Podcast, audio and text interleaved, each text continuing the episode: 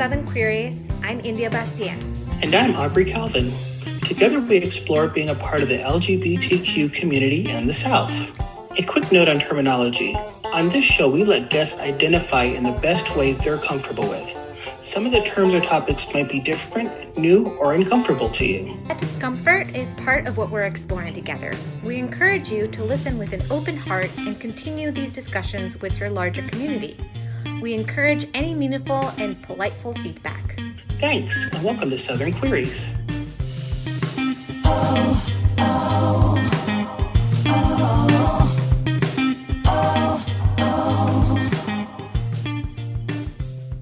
Hey, India. Hey, Aubrey. How are you doing today? I'm all right. It's a Monday, so, but we're good.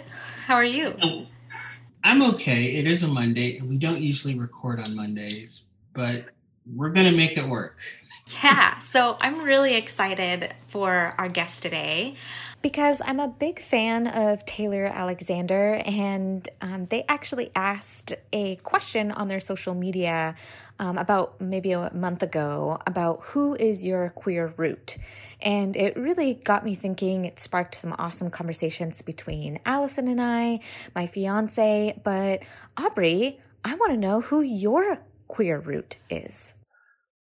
Oh, that's unexpected. you know, it's like, uh, I don't, I don't think I have a queer root. And I don't think you need to have one. I just thought it was an interesting. No, I don't think I have one because, and this is going to sound so bad, and this is not me avoiding it. There are just blocks in my 20s that I don't remember.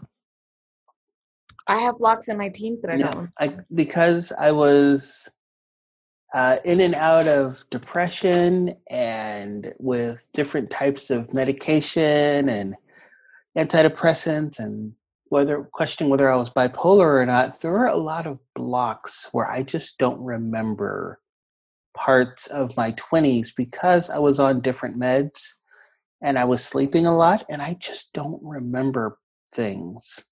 Yeah. I know that Washington, D.C. was a big part of it because it was so open, so freeing. Oh, okay. I know my queer root actually. okay. I do. Let's hear it. Okay, so there is there was a writer named E. Lynn Harris. So the initial E, and and he wrote a lot of black urban fiction. Okay. and he was gay. And actually, a lot of his books were about people who were gay or people, black people who were gay or black people who were on the down low trying to navigate heterosexual worlds. Mm. And so I read Elin Harris's books, and he was one of those where I read the book as soon as it came out. I would go to the li- I would go to the bookstore and get it as soon as he put out a new book. And because it was a series where all the characters were it wasn't like a series where everybody was like one story told all the way through. It was different characters kept popping up in different stories. And so I actually got I actually started reading Elin Harris because my mom was reading him. And I was looking for something to read one summer and she gave me his book. And I don't know if she knew what was if she had even read it yet. And that Mm. definitely sent me down this journey of what it means to be black and queer um, in a far more urban, cool, sophisticated way than I ever will be. I mean, I'm suburban mom queer, where my daughter and I are planning to reorganize my closet because my fashion sense is horrible. And Elin Harris's books, his books were so smooth, and the characters were su- successful attorneys, and they lived in these beautiful high rises, and they had all this kind of a jet setting, culturally wonderful lives. And I absorbed his books, and then I started to read other books about Black queer culture. And, you know, with me, everything is books because I don't understand people and I don't understand social situations. But once I started reading about it, everything made sense to me. I love that, Aubrey. That's awesome. Well, with that said, I'm very excited to bring them on the show today and talk to us about not only their queer route, but what they're doing, because they're doing a lot of stuff. I'm actually looking forward to listening to this interview because I was not in on this one. You did this by yourself, right? Yeah, it was very sad. I missed you. It was terrible. Yes.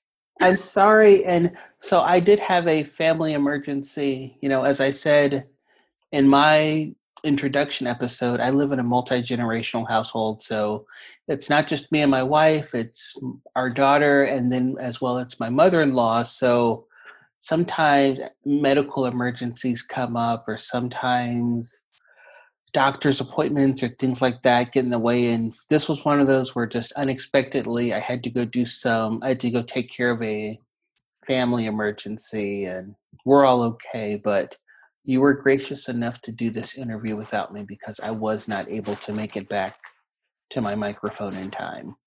Yeah, but the rest of the episodes, hopefully, we won't have these kind of things happening. Knock on wood. Everyone's healthy and safe.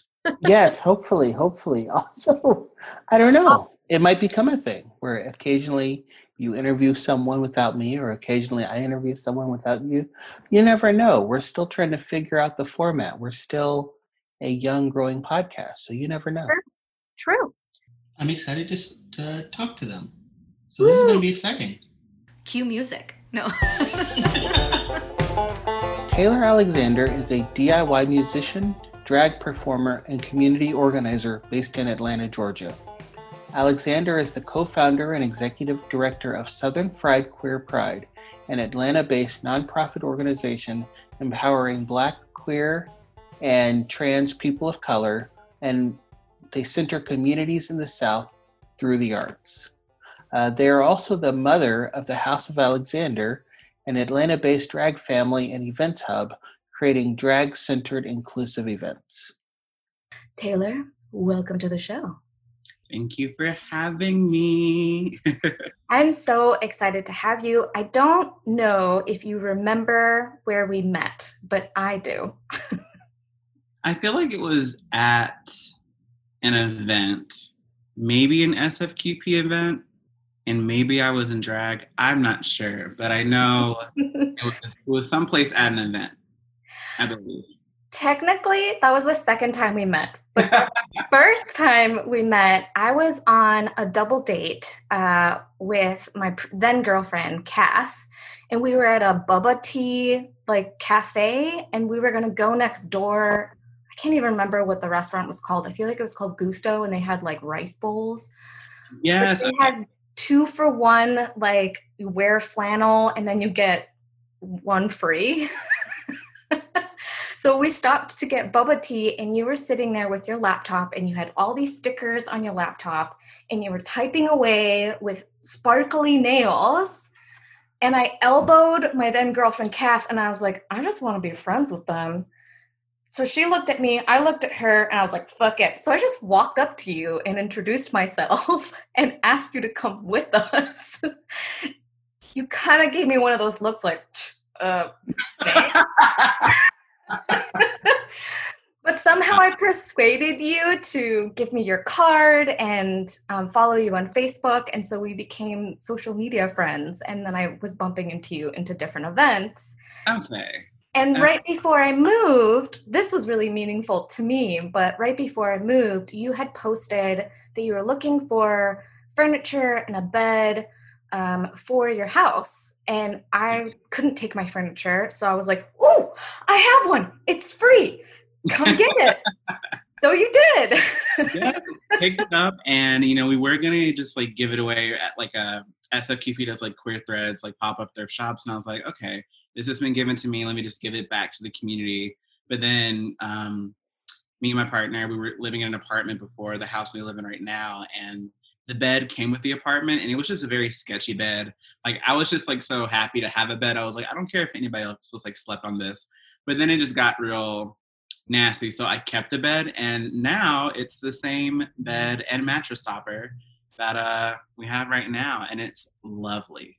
oh, comfortable. I can't tell you how much I missed that bed. but I felt really good about giving away most of my furniture because that's what I did. I was I was determined to donate it to either causes or people who inspired me, and you were one of them. So anyway, mm-hmm. those were my like special connection moments with you. wow, so, I forgot that I used to do that. Like I used to just go to places and work on my laptop. Remember like going out and doing things before COVID? Right? so long ago. I know, it feels like ages. Um, so before we deep dive, I'd love to hear how you identify and why is that identity important to you? Um, I identify as tired. Um, yep. tired, exhausted. No, I think um, I identify as non-binary, specifically a gender. I just don't have a gender. Gender is exhausting to me. I think, you know, as much as I like do drag and like do exaggerate like femininity and then also like play with masculinity, I'm just I'm just me. I'm just an experience, as they say on Steven Universe. Um, and then sexually identify as queer. So as long as you're like a, a decent person and like I like having a conversation with you, it's like really easy to get along with me. So that's how I identify. And your pronouns? I use they, them, or she, her. Love it. So tell me what does non-binary and agender mean to you? So to me, it means that you're outside of the, the gender binary. Um, it means that, you know, it's a basic understanding that you do not agree with the gender that you were assigned at birth. Um, and you don't necessarily identify solely as a man or solely as a woman. Uh, there's plenty of different types of like non-binary people. There's like, you know, bi-gender people who switch between kind of the binaries of man and woman. There's uh, some people who feel more so like a woman, but also a little bit like a man. There's also people who just don't identify or like subscribe to either. And it's just a completely, I call it the gender universe. I think a lot of people say like the gender spectrum and uh, saying like a spectrum, it has like a definitive like two points to it. We're all navigating the gender universe. We're just all over the place. Some over here on Pluto, like completely non-binary, no gender at all. Some people are over here on Mars and they're like firmly a man or firmly a woman. So it's really all over the place. But to me, non-binary just means that you're not specifically binary. You're not man or woman. You're something a little bit more detailed than than that.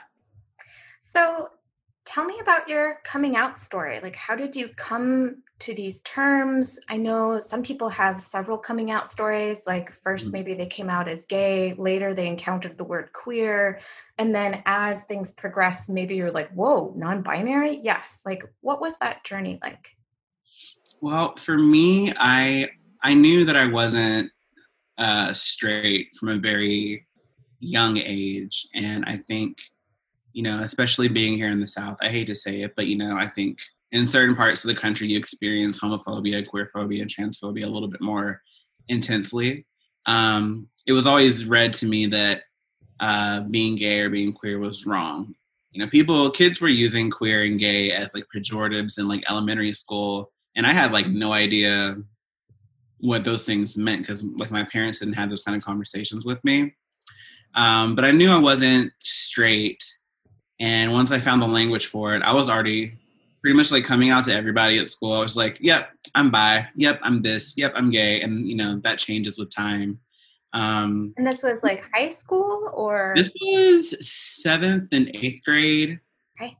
It just like clicked in my mind. I was like, okay, I'm not straight. Here I am. It wasn't like a, I never had like a moment where it was just like, oh like woe is me like this is like the end of my life or like this is terrible. I never had any like shame around knowing that i was queer. It was just the struggle with it was everybody else's struggle with with queerness per se. I was fine with it. Uh i didn't feel like i was less than. I didn't feel like you know that i was somehow less of a human being because i was queer. It was hmm. just everybody else that had their own opinions and their own hatred towards queerness that i had to navigate um, so in eighth grade, was it summer? Yeah, it was. Yeah, it was eighth grade. Is when I was kind of like forced out the closet by my parents, specifically my dad. Uh, and it was like a tense family discussion. My dad was pretty chill about it. Um, my mom, on the other hand, was just like, "We didn't teach you to be like this and all this stuff." And you know, it was just, I feel terrible because I felt like I was a very bratty teenager. I was just like, you're making this about you, and this is literally about me right now. So that was my first time like coming out, and you know, we had a discussion. I was like, I'm not straight, and they're like, okay, and then we didn't talk about it for some years, and then in high school, I started my school's first GSA. Um, so my high school had never had a gay straight alliance and I did this without asking for my mom's permission because I didn't need her permission. I, I've always been like, if I want to do something, I'm going to do it. Um, and so everybody at the school knew who I was. Everybody pretty much accepted me. Yeah, people were homophobic, but you know, it, you kind of get that when you're in high school. Um, and so I started the GSA, and my brother went to the same high school as me. He's two years younger than me. Um, and some of the people, some of the parents in the in the band, so he played in the band, the school band and some of the parents of the students uh, were like talking about it because apparently the kids told them that you know I was starting this gay club. And then it got to my mom, and we had this like conversation in the kitchen one day, and she was like, "I heard through the grapevine that you're starting a gay club." I'm like, "It's a gay straight alliance. It's just a a, a space for like LGBTQ students at at the high school." And you know, she had that same thing where it's like, "I didn't teach you to be this way. I didn't raise you to be this way." And uh, she also says some very harmful things that I think were very kind of uh, deep in stigma around HIV and AIDS. Mm. Uh, she definitely said that thing that I think a lot of Southern mothers say was like, "Don't come, don't don't crawl back to me if you're sick, or don't don't don't like uh, go out there and get sick and then come back to me and and complain about it." And I was like, "Word, okay, great, perfect, love that." our our, our our relationship has limits. Um, so that was pretty much it. We didn't really talk about it um, more, but I think over the past few years, there's been a few kind of like coming out moments. Like she's realized that I do drag now, and she's, you know, she talks about it and brings it up in conversation. She knows that I have a long-term partner. Um, she in knows a positive way. In a positive way, it's been very slow, but I don't know what happened. Maybe it's you know me moving out of the house and becoming independent and not really relying on them for anything. I've pretty much been independent from my family since like I was 18 when I came to uh, Atlanta to go to school. Yay, independent. um, so I think I think that was her major things that she didn't want me to just like, and maybe because she didn't know, because education around being queer is like not a, a highly publicized kind of source. So maybe she was thinking, "Oh, Taylor's going to move to the city." Get involved in like drugs and sex and like come back HIV positive or strung out on drugs or like doing all these things. And then she sees that I'm relatively happy, you know, depression is there. Um yeah, and like independent. So she's like, okay, so Taylor did fine. Um, now, the only aspect of my life that my parents haven't really delved into is that they don't know about my being trans. Um, and I haven't told them because I'm the kind of person where I don't really need their kind of like validation in that department. I know some people need their parents to like see them for who they really are and to kind of you know affirm them and uplift them because that's their connection. With me, I'm pretty distant from my family, not out of like I hate my family. It's just like I'm very to myself as a person. So having that kind of validation from like my parents in terms of my trans identity is not something I've I've kind of uh talked about with them. So that's like the next that's the next terrain. So first it came out as bi, then it came out as gay, and then eventually I came out to myself as queer. They still think I think they think that I'm gay as of right now. And you know, now they know I have a long-term partner. They know that I do drag. So the next thing is trans, um, and I know that will probably be a longer conversation. Um, it's funny because my brothers, uh, even though I've blocked them on all social media, they still follow me and like see stuff from time to time. Like I found out my youngest brother who just started college, he listens to all of my music, which I don't share with my family. Like my whole artistic life, like music, drag, SFQP, I don't really talk about that at all with my family. They don't know that SFQP exists. They don't know how long I've been doing drag. They don't know that like I'm a musician that like does like tours through the states and whatnot and has performed in like various places. Um but he like listens to my music. I think he's seen me in drag sometimes. My middle brother aaron he um he constantly brings up randomly about like non-binary topics like oh yeah i have tons of friends who use they them pronouns. And i'm just like how much about my life do you know? Like wh- where are you finding Oh, information Sweet though. No, they're it's sweet. interested. this week So- because it could be completely opposite but i'm very i'm very uh fortunate to not be in a, a more toxic kind of situation So wait, follow up questions, because I do want to talk to you about Southern Fried Queer Pride and Yes. your music, because I am so pumped about it. But but so you grew up outside of Atlanta, correct?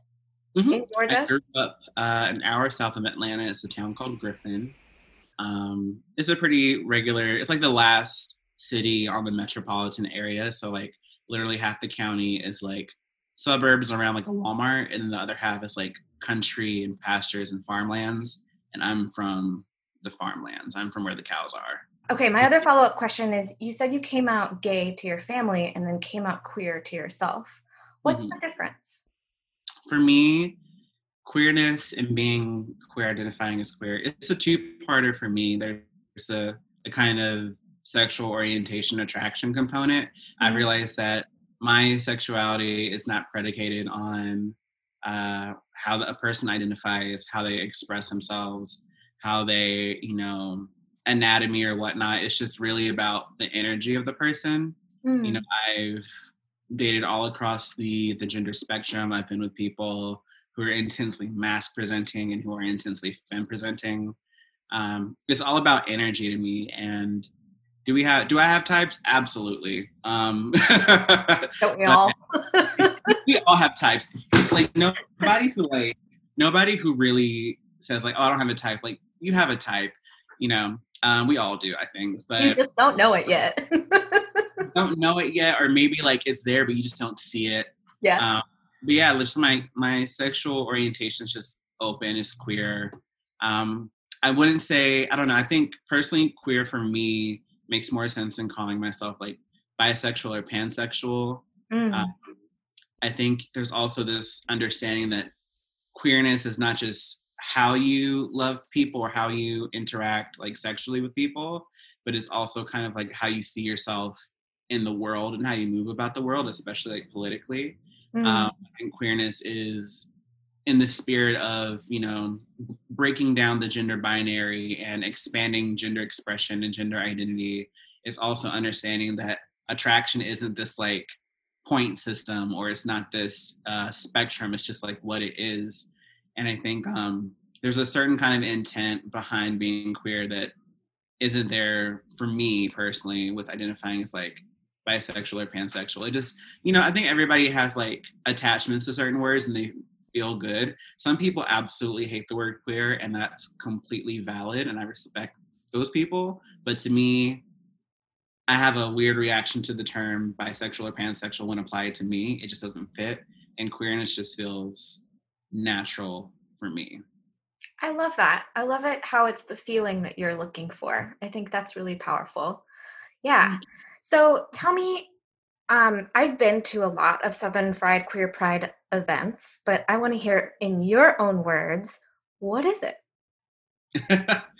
it is my baby project. No, it's um what can I say about SFQP? So SFQP is a this is what I put in all the grant applications is a uh, Atlanta-based queer and trans arts and community organization uh, uplifting Southern narratives in arts and culture, especially those from Black and Brown folks. Um, so to like really like make it more like simple to say is that we're a community arts organization. Um, we started in 2014. It was kind of born out of me and my friends uh, constantly wanting to find spaces in Atlanta to just like be ourselves and meet other people. Um, so we started we started like formulating this idea in 2013, 2014. You know, we were all in college. Uh, most of us were still under 21 around that time. Um, but you know, if you didn't, if you weren't, if you were under 21, there the amount of spaces that were queer in Atlanta that you could access were just like near zero. Like, Right. like you're just at a bar or a club. Like there used to be places like Outwrite Bookstore that used to be in Midtown, um, but that closed down probably 2012, 2013, and that was like one of the few spaces that like you could just go and be and be around other like queer and gay people. Um, but everything else was like bars and clubs, and also sometimes those places were not exactly um, inclusive of people of all gender identities, of all expressions, but also of all ethnicities. You know, a lot of places here in Atlanta, especially gay establishments, I would like to say it, um, are very anti-black and are very anti-brown too, as well. Um, if you're not a cisgender white gay man, then I think you're looked at differently. Um, a lot of the spaces in Atlanta are misogynistic and you know, it was hard to find spaces where we could just like be ourselves, find people who are under 21, and also like believe in this idea that you can be from the South and be happy. Mm-hmm. You know, I think um, there's this idea that Southern queer people are just like going through the worst, like because of our government, because of being in the Bible Belt and what have you, that we're all just like suffering down here. And do we struggle in certain capacities? Absolutely. There's lots of things we uh, obstacles that we have to overcome. But there's also like a rich history and a rich community. And I really think that Atlanta is one of the most amazing kind of queer hubs in this country, at least that I've been to. Um, do we have our faults and our things that we need to change? Absolutely. Um, so, I mean, it sounds like SFQP was founded to serve a need that the larger Atlanta queer population wasn't addressing. Specifically for you, if it didn't exist, why not just create it? Yeah. How do you think your organization, festivals, and events are different from, like, let's say, Atlanta Pride? So, fun story about that. When we first started out, we were all we were very not anti Atlanta Pride, but we were very critical. Like one of our first like major events was like critiquing having cops and the whitewashing of pride. And um, you know, that's always been a part of our our legacy. You know, we are a pride organization, a pride festival.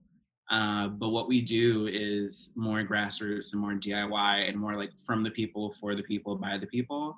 Yeah. Whereas a lot of pride movements and festivals are very corporate. It's like look how much Wells Fargo loves you, look how much Coca-Cola loves you, and it's like merch and and all this other stuff, but the the sense of community is kind of lacking. Um, so I think that what we've done is we've we've created our own kind of like space in our community where everybody has access to it. You know, we don't have uh, membership fees. We don't do that. We don't do like applications. It's like if you want to come on and do an event, you can come on and do an event, and we'll teach you in the process like how to put on an event how to make it you know the most accessible it can be how to properly promote it and how to like bring people together um, and i think that we're just so used to you know especially in the queer community having to go through like hoops and having to go through so many steps to just be like seen by other people in the community when we have the power to just like be and exist and give everybody the spotlight um, and i think that's what really sets us apart from especially like major pride organizations, um, but also just like other kind of like institutions here in the city.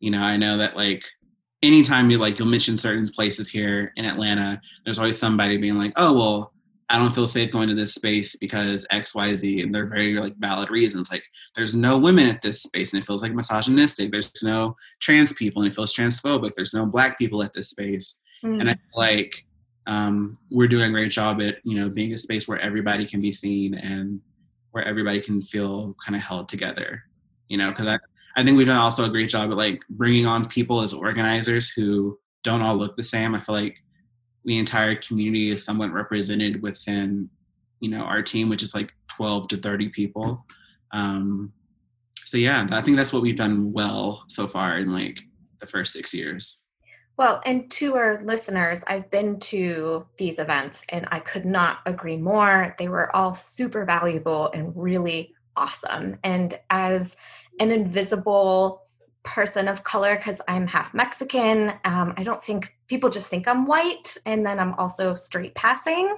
I still felt welcome. So even though I don't look the part, I still felt I, welcomed in that space and it was really beautiful. I honestly don't understand the idea of straight passing because it's just like, like it's just so. I don't, I don't, I don't get it. I don't. I don't know. I'm still trying to figure out why what straight passing is. Because what has been explained to me is that oh this person if you looked at them you wouldn't know that they're gay. or you know that they're queer or bi or what have you. And it's just like this is not it's not helpful to bi people pan people queer people trans people. It's like what does a straight person look like? Because i get read as straight sometimes. I'm i'm literally sometimes wearing like hoop earrings and like my nails done and somebody will be like you find any girls lately? And I'm just like, hold the fuck up. what is happening here? So I don't understand. I don't. I don't understand how anybody can be straight passing unless they just have like a sign that says I'm straight. I don't. I don't get it. I, I think my struggle with it is people just assume I have a husband or assume that I am with a man, and I'm welcome in, welcomed into these, I say air quotation marks, into these groups of women who all want to talk about how horrible their boyfriends are. And they go around like, you know, we're all sitting in a circle. Usually it's like coworkers.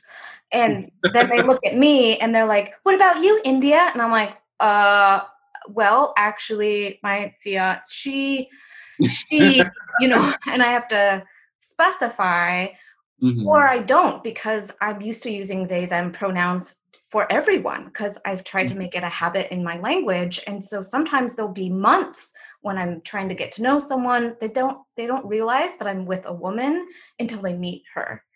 And then mm-hmm. they're like, why didn't you say something? And I was like, did I have to specify in front of it that I right. I don't know. That's a, we talk about this for hours, but um, I did want to ask you something that you posted online a few weeks ago, and mm-hmm. it got me thinking about it, but I wanted to know more about your answer. Um, mm-hmm. You posted who is your queer root and yeah. why they're special to you. So I'd love to hear your answer and tell me where did this term root come from? Like, tell me more. Yeah. So I when I first came to Atlanta, I went to GSU, and uh, one of the classes that I took was like Intro to like LGBT Studies, mm. um, just because I wanted to like learn more. And so I was reading a. We had a few books that we had to read for the class, and one of them, I forgot the title of it, but it was I had like a chapter that was about queer roots, and like queer roots are people, are um, situations, or movies, or like any kind of like thing that kind of like signaled to you like oh i'm i'm not straight i'm not just this i'm something else whether like it signaled that you're queer whether it kind of like ignited the spark that maybe you're trans um so for a lot of people you know it's like tvs and movies sometimes it's uh music um so for me i think my first queer root and part of the reason why my na- my last name is alexander is uh, Miss J. Alexander that used to be a host on a uh, on or used to be a judge on America's Next Top Model. So she's this, you know, this like dark skinned black feminine being who's just like flamboyant but also like serious and like just like commands attention and I think that was the first time that I saw somebody that had kind of like feminine flamboyant characteristics like me that mm-hmm. I was constantly having to like repress to feel safe in my city and in my school. Um, and so that was like the first time I was like, oh, there's other options besides just being straight and being kind of like masculine and like depressing. Um, yeah, she was she was the first one, and then it kind of went on from there. I know that you know some people you know have cited movies like uh, "But I'm a Cheerleader" or uh, the documentary on Brandon Teena, and so much, so many other things. Just like things that made you think, like, okay, there's there's other options. And for me, Miss J. Alexander was like my first queer root, and then uh, kind of like learning more about queer history and learning more about uh, Sylvia Rivera and Marsha P. Johnson and the Stonewall uprisings. Yes. Just like made me was like a queer root for like my trans identity and also for like my kind of activism because you know they were sex workers they were also drag performers, and they were also community activists and you know from the age of 18 when i moved here to atlanta i've kind of checked off each of those you know i have been a sex worker i still do drag and i'm using my drag and me outside of drag as well to do community activism so i feel like learning more about like queer history has been a root of like how I how I move in society and who I am today. Same, same. What so why did you found is that the right word? Found, co-found, Mm. founded? I I feel like my pre like present tense is not working today. Um, why did you found the House of Alexander? So I have been performing in drag in Atlanta, um, or just in drag period, um, for eight years. Little, it was eight years in January. Eight years? Wow, I didn't realize it was that long. That's amazing. Sometimes I forget. But yeah, I've been performing for eight years, and I feel like with my drag, you know, yes, I do the typical bar nights and the typical like shows at clubs and whatnot. Um, but I feel like if anything, I'm definitely like the community queen of Atlanta. Like, I feel like people don't really.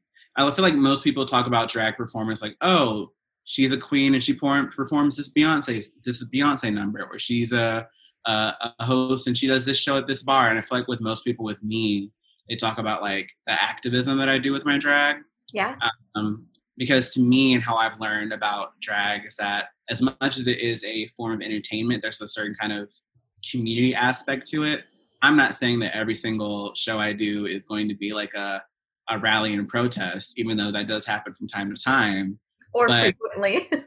you know but you know, there is this understanding that as much as i'm entertaining people i'm also like providing a space of community you know every drag show is an opportunity for people to see themselves reflected um, and be around each other um, so i have ran shows here in atlanta since 2013 sweet tea was the first show that i did started that in 2013 and then amen i started in 2017 and then Chug started in 2019. Maybe that was last year. I think that was last year.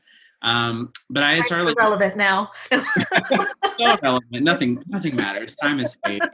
But um, I had like started gathering like a small little family of like people that like I would help them with their drag. We would do shows together.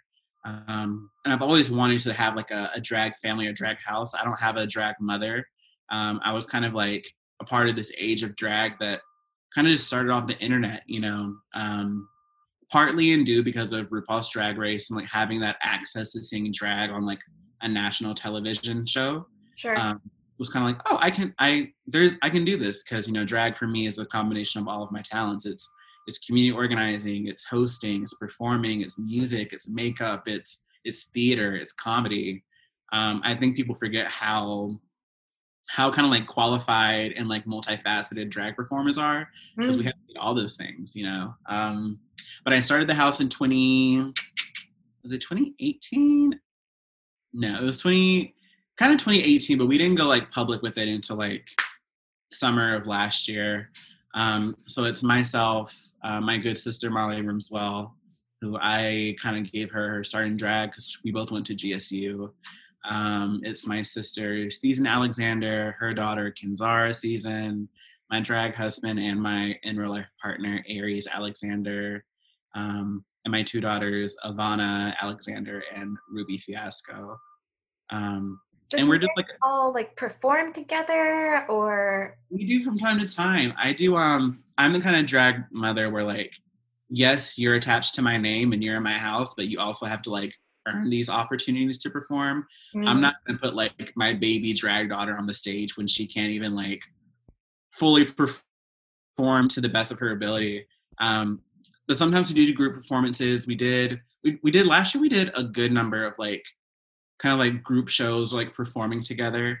Uh, we did this really fun Addams Family number in October around Pride, um, which I think is still like one of my favorite experiences with you know performing with my house. But you know, a lot of what we do is sometimes not even in drag.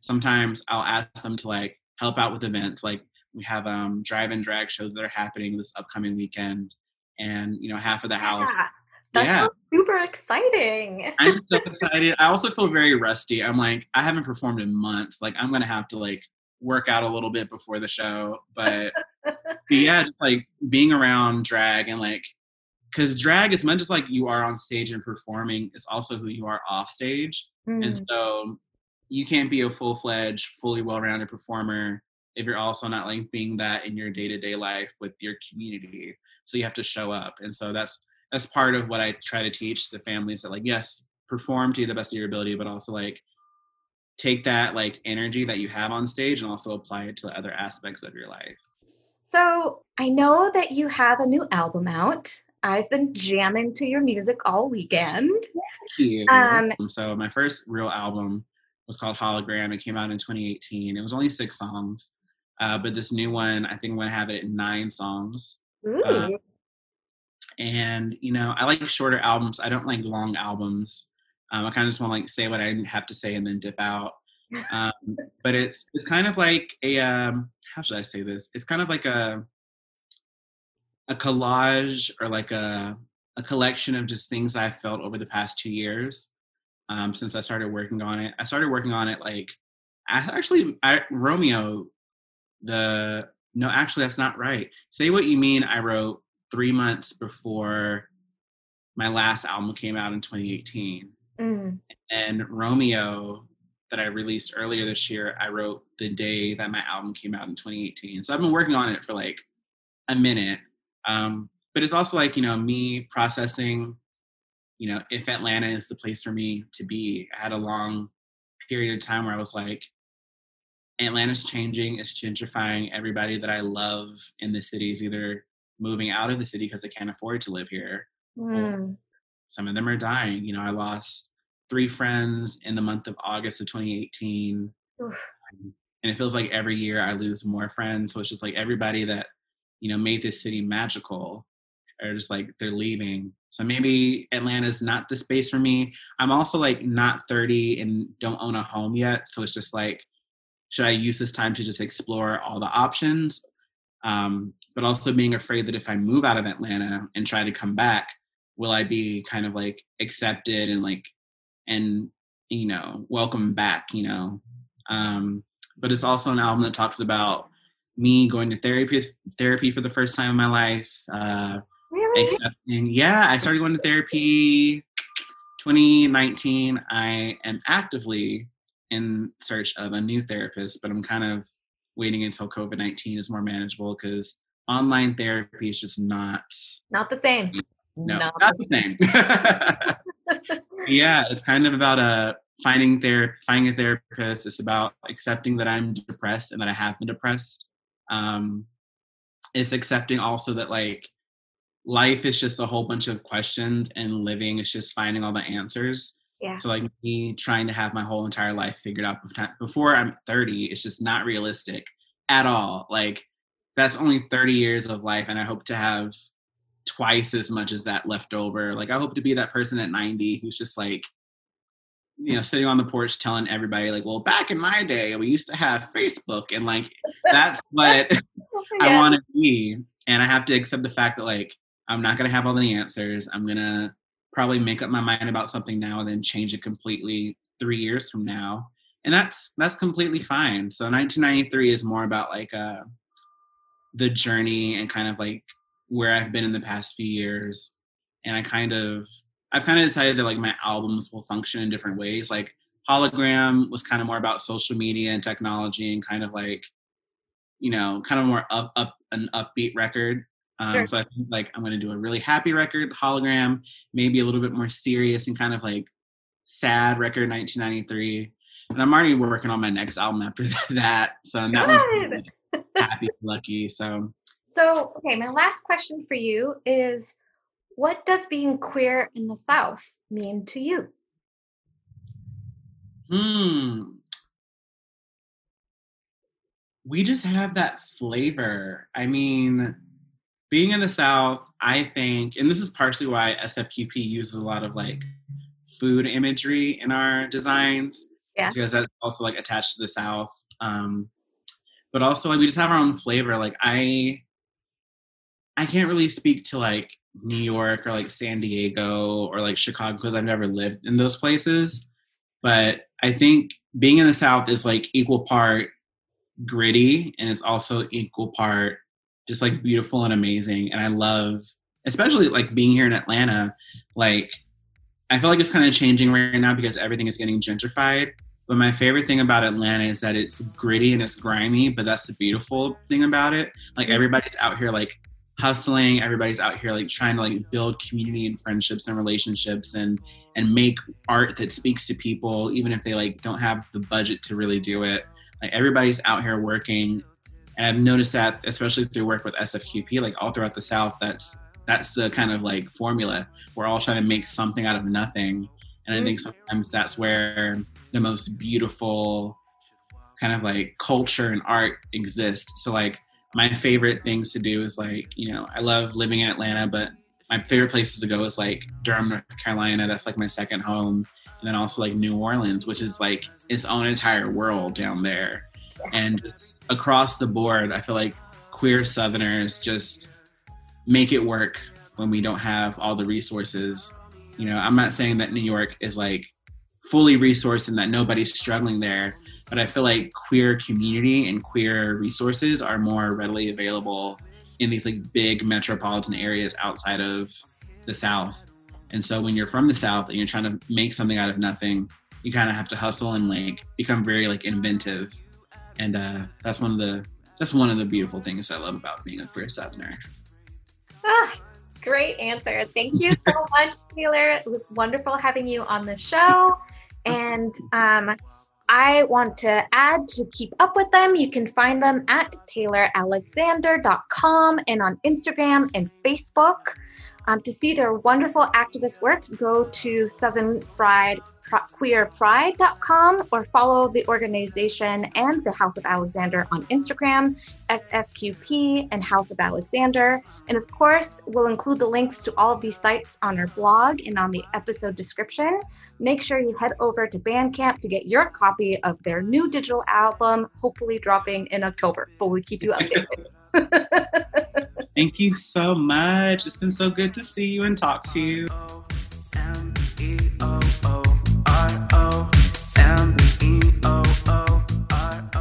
That's all we have for today. India, my co host, and I would love it if you would follow us on social media. Subscribe to us wherever you get your podcasts.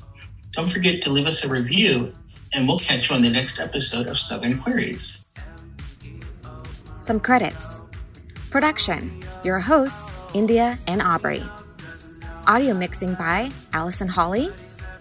Story research, Aubrey Calvin. Editing, India Bastian. This is Southern Queries. Enjoy a little clip from Taylor Alexander's single, Romeo.